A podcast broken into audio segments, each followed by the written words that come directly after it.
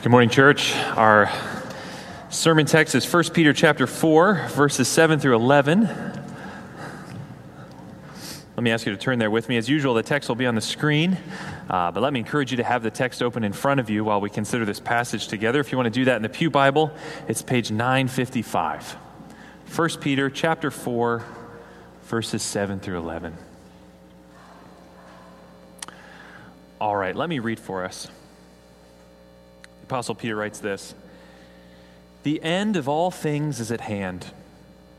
Therefore, be self controlled and sober minded for the sake of your prayers. Above all, keep loving one another earnestly, since love covers a multitude of sins. Show hospitality to one another without grumbling. As each has received a gift, use it to serve one another as good stewards of God's varied grace. Whoever speaks, as one who speaks oracles of God. Whoever serves, as one who serves by the strength that God supplies. In order that in everything, God may be glorified through Jesus Christ. To him belong glory and dominion forever and ever. Amen. Let's pray together. Father, through your Son, Jesus Christ, you commissioned the apostles to teach in your name, and by your Holy Spirit, you inspired them to do the same. And so we realize, having read Peter's words, we have read your words, Father. Grant us the grace now to receive these words and to live these words. And may the words of my mouth and the meditation of all our hearts be pleasing in your sight, our rock and our Redeemer. Amen. So, the end is near. That is how Peter begins this paragraph before us. The end of all things is at hand. Uh, now, maybe, I don't know about you, maybe you don't think a lot about the end of all things.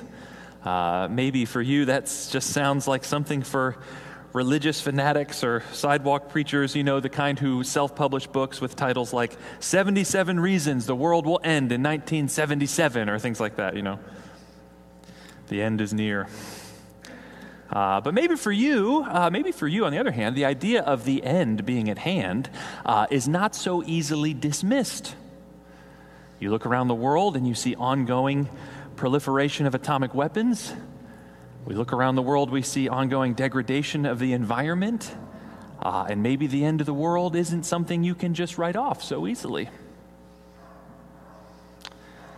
Or maybe for you, the end is near doesn't bring to mind sort of global crises, but personal crises old age or serious illness. The end of all things is at hand. Uh, now, no matter how much you think about uh, such things, I wonder if you've considered that, that what you really believe, what you really believe about the end of all things, has a pretty profound impact on how you live. Uh, every year it seems like there's another pop song written about how the world's all going to end anyway, so we might as well enjoy whatever life we have left. Uh, you know, whether it's going 2.47 seconds on a bull named Fu Manchu or however that song went. Do you remember that one? You know? We're going to dance until the world ends. I don't think people would want to see me dancing until the world ends. That would be kind of embarrassing. Uh, but you know, this trope kind of in popular music, it goes all the way back to the first century, even earlier. Let's eat and drink, for tomorrow we die. If we're all going to be annihilated anyway, if it all comes to nothing, maybe by a nuclear crisis or just the crisis of old age, why not just live to please ourselves and have fun? But as we find out pretty quickly, such a life doesn't end up being very satisfying. In other words, if we have an utterly empty view of how things end, we will inevitably have an empty view of what it means to live. And whether we like it or not, we all live with some end in mind. What's yours? And if I can be so bold to ask, how's it working for you?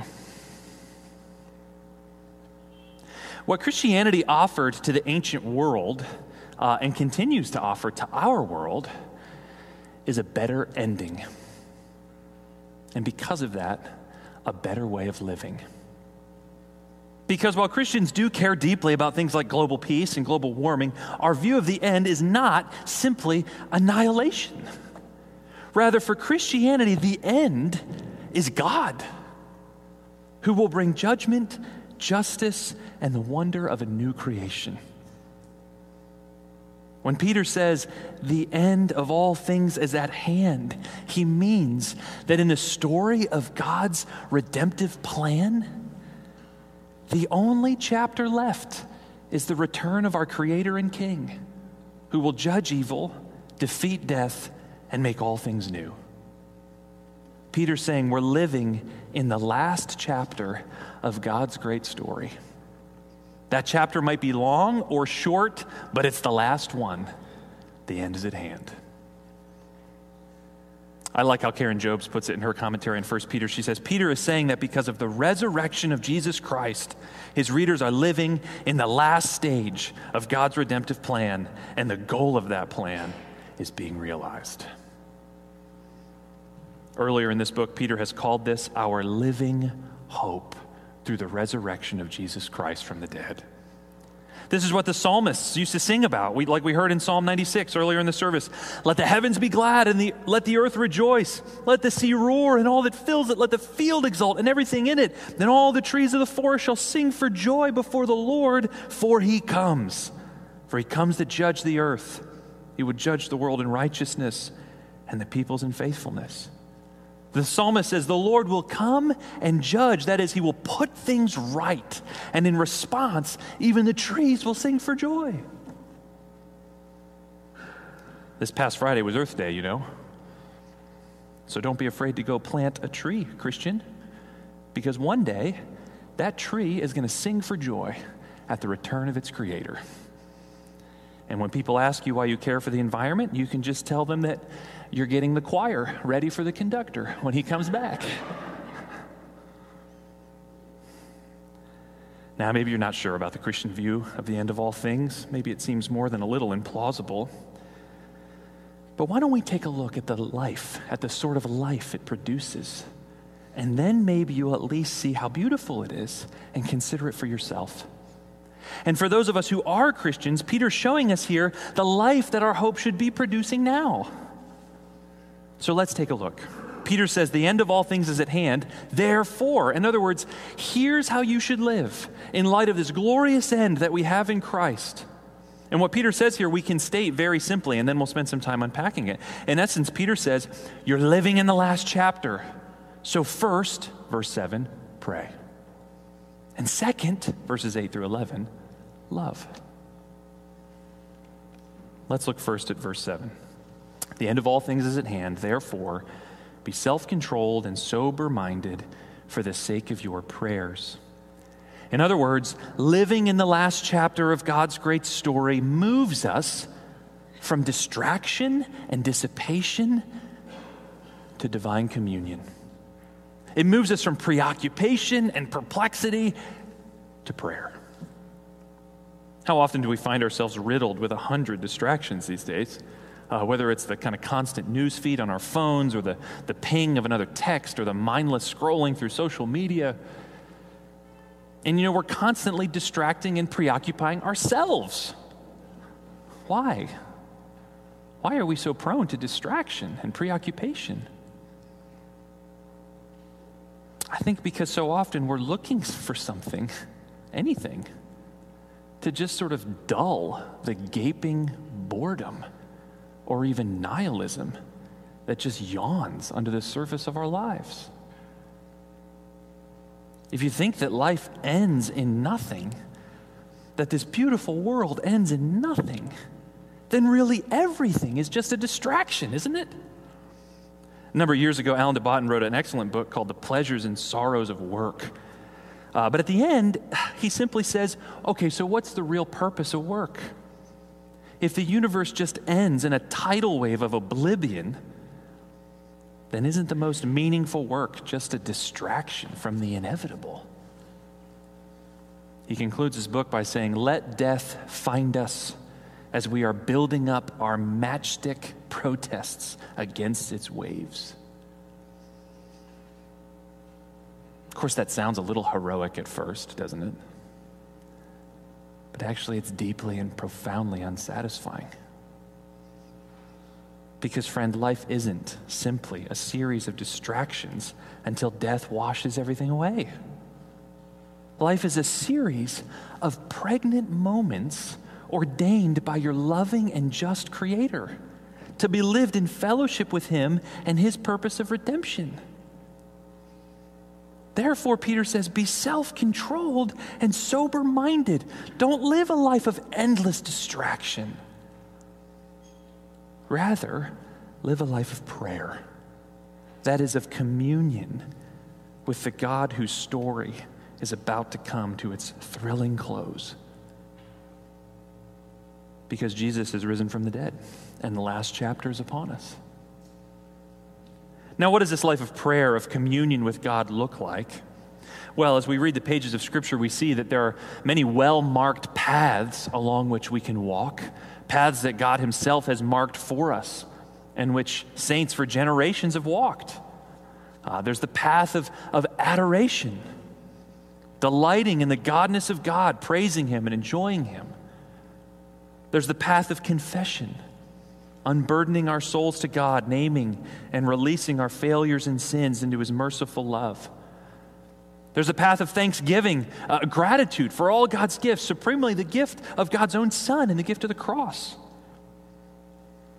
There's a path of lament, expressing our negative emotions to God sadness, anger, fear, letting Him be God in the midst of our loss and trials. There's the path of petition, asking God for our needs, for ourselves, for others entrusting our desires and needs to Him to provide. Imagine a life walked in these paths and not the endless distractions of our digital age. Isn't deep down that the kind of life that you want? With a deep center in the holy God who made you and all things? The God who's coming to judge and to heal?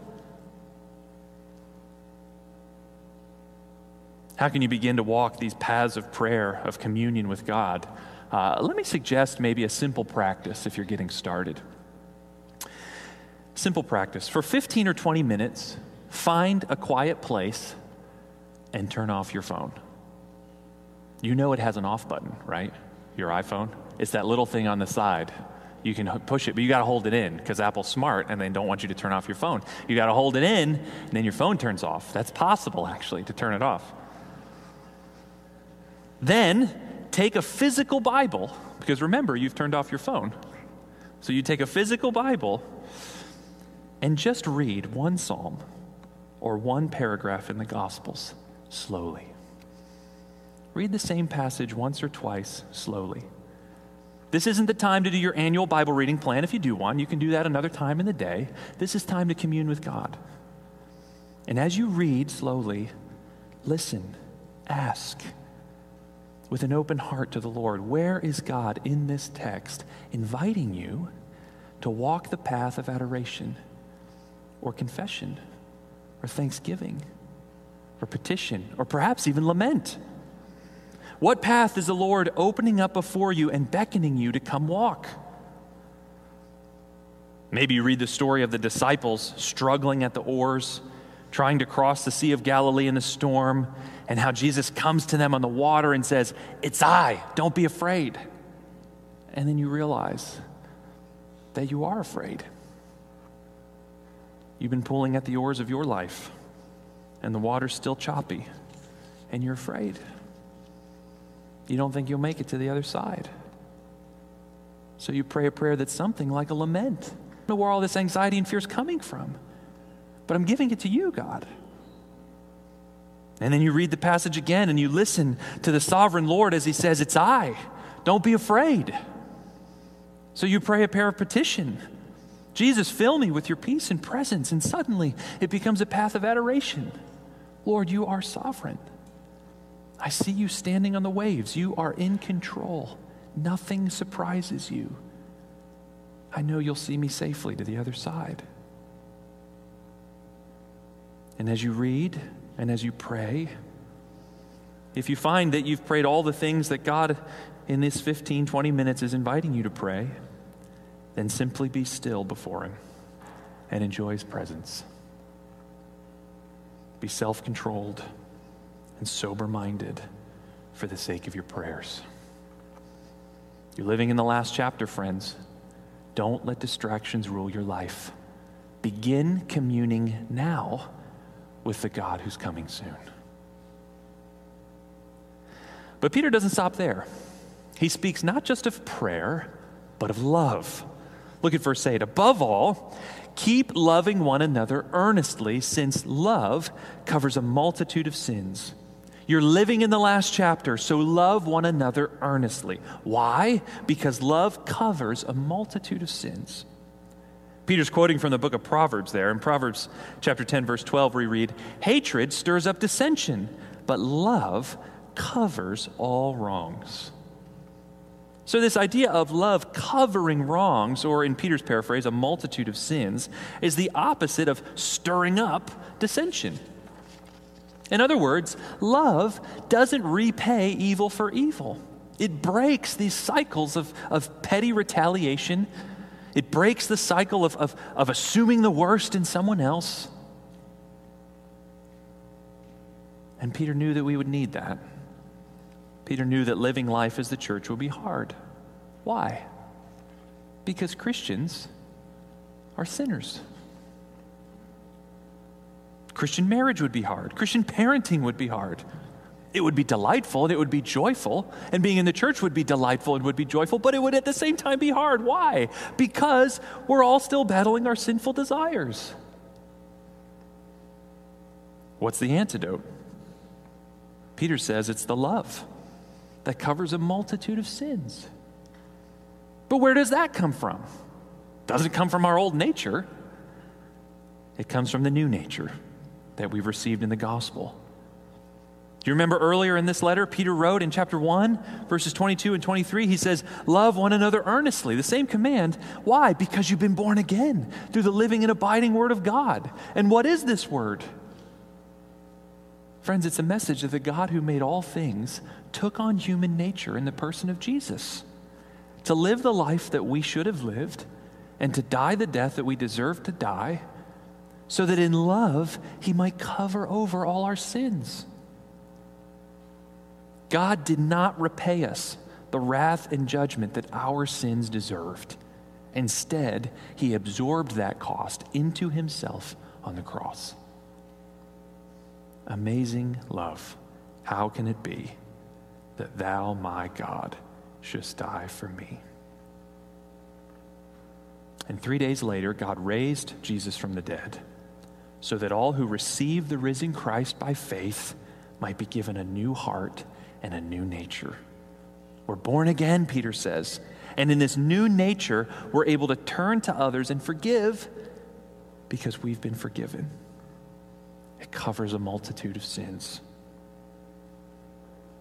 So, this is what love doesn't do it doesn't pay back in kind, it covers a multitude of sins. But what about what love does do? And in the rest of our text, Peter gives us kind of two pictures of love in action.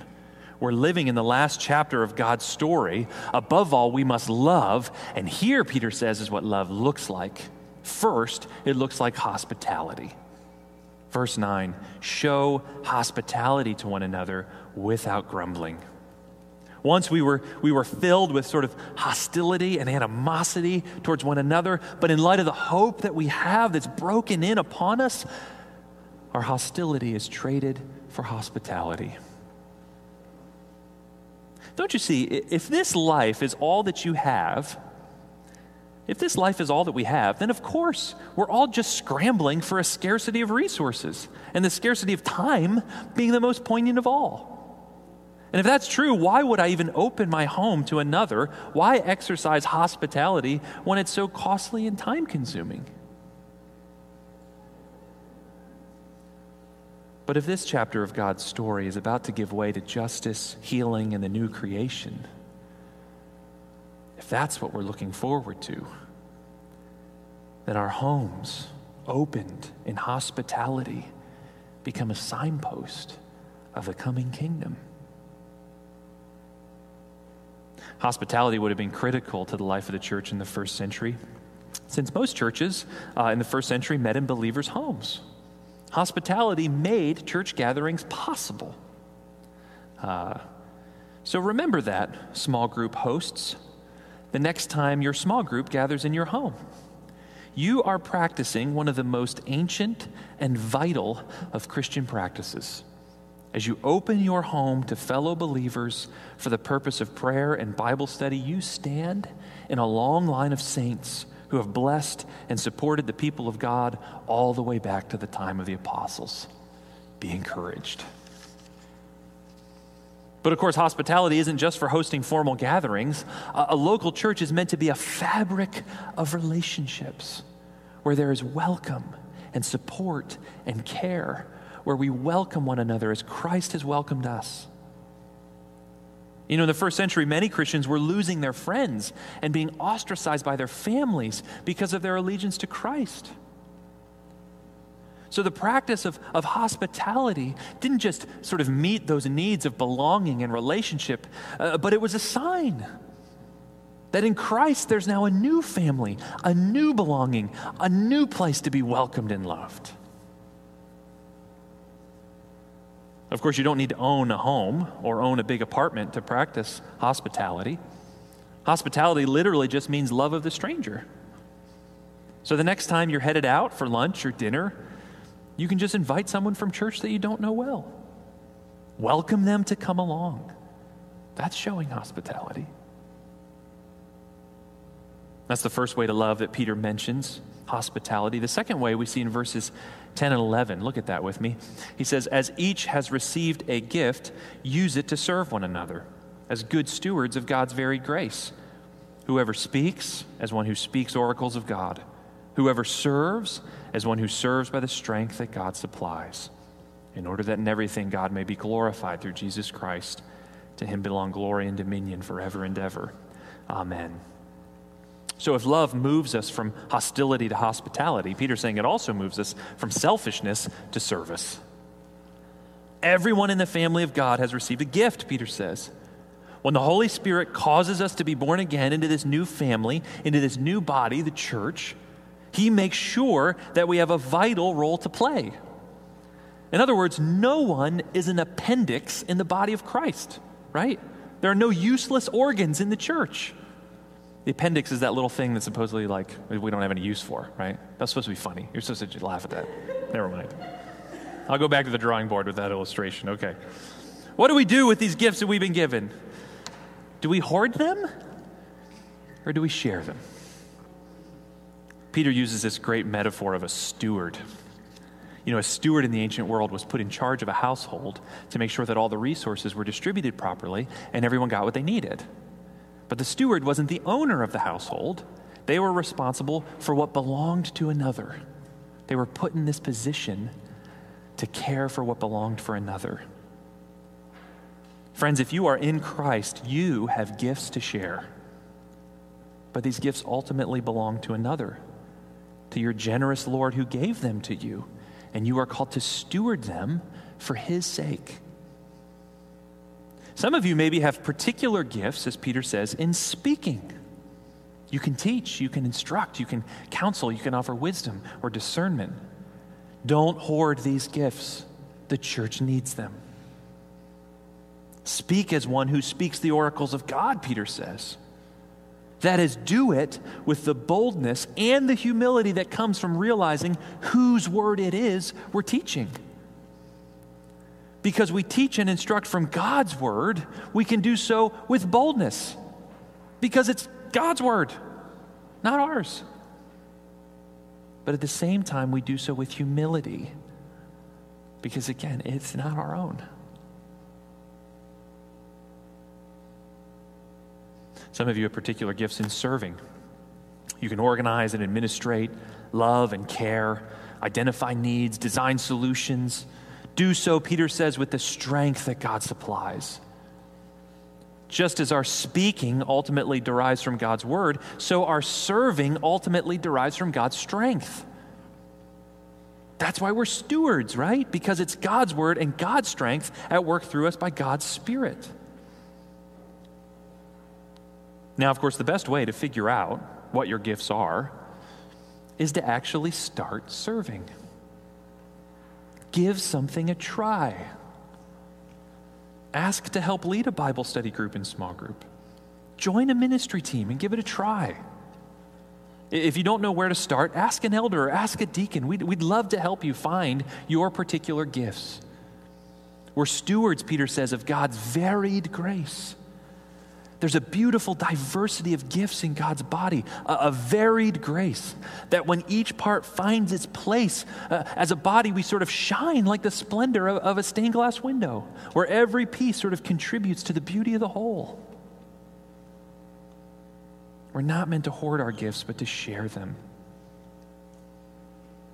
That's why we sort of crafted our membership vows to say simply but profoundly that we're committing to give and receive gifts of love and service. We're living in God's last chapter. Life's about more than just stockpiling comforts for ourselves. It's about giving and receiving these gifts that God has poured out on us in these last days. That is, these days between Christ's resurrection and his return. So, this is how we're meant to live then because the end of all things is at hand, we're to move from distraction to communion, and from hostility to hospitality, and from selfishness to, to, to generous service. And when we live like that, who gets the credit? Who gets the glory? Not us, Peter says, but Jesus. He ends by saying, We do all this in order that in everything God may be glorified through Jesus Christ. To him belong glory and dominion forever and ever. Amen. If it is God's future that changes our lives so dramatically, then surely it is God's name that gets all the credit and all the attention. And when you think about it, isn't that the last great gift to us of this living hope that we have? Being liberated from having to live for ourselves so that we can live for something greater, something greater and more lasting than we had ever dreamed. Our own little story is a part of a much grander drama, a much more magnificent tale. Isn't that ultimately what your heart longs for?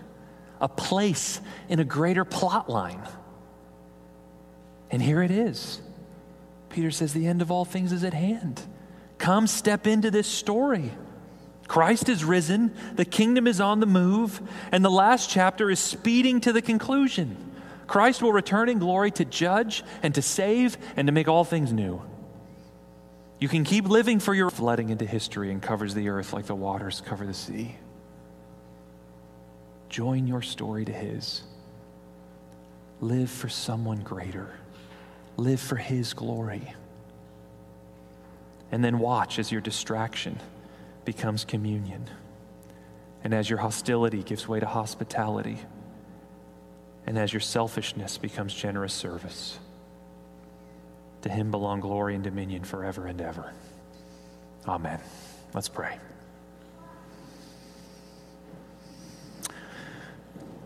Our Father in heaven, as we sung before considering your word, we pray again that you would take our life, take our lives, and let them be consecrated to you. Take our moments and our days, take our speaking and our giving, take our hands and our feet, and use them for your praise. We ask this in Jesus' name. Amen.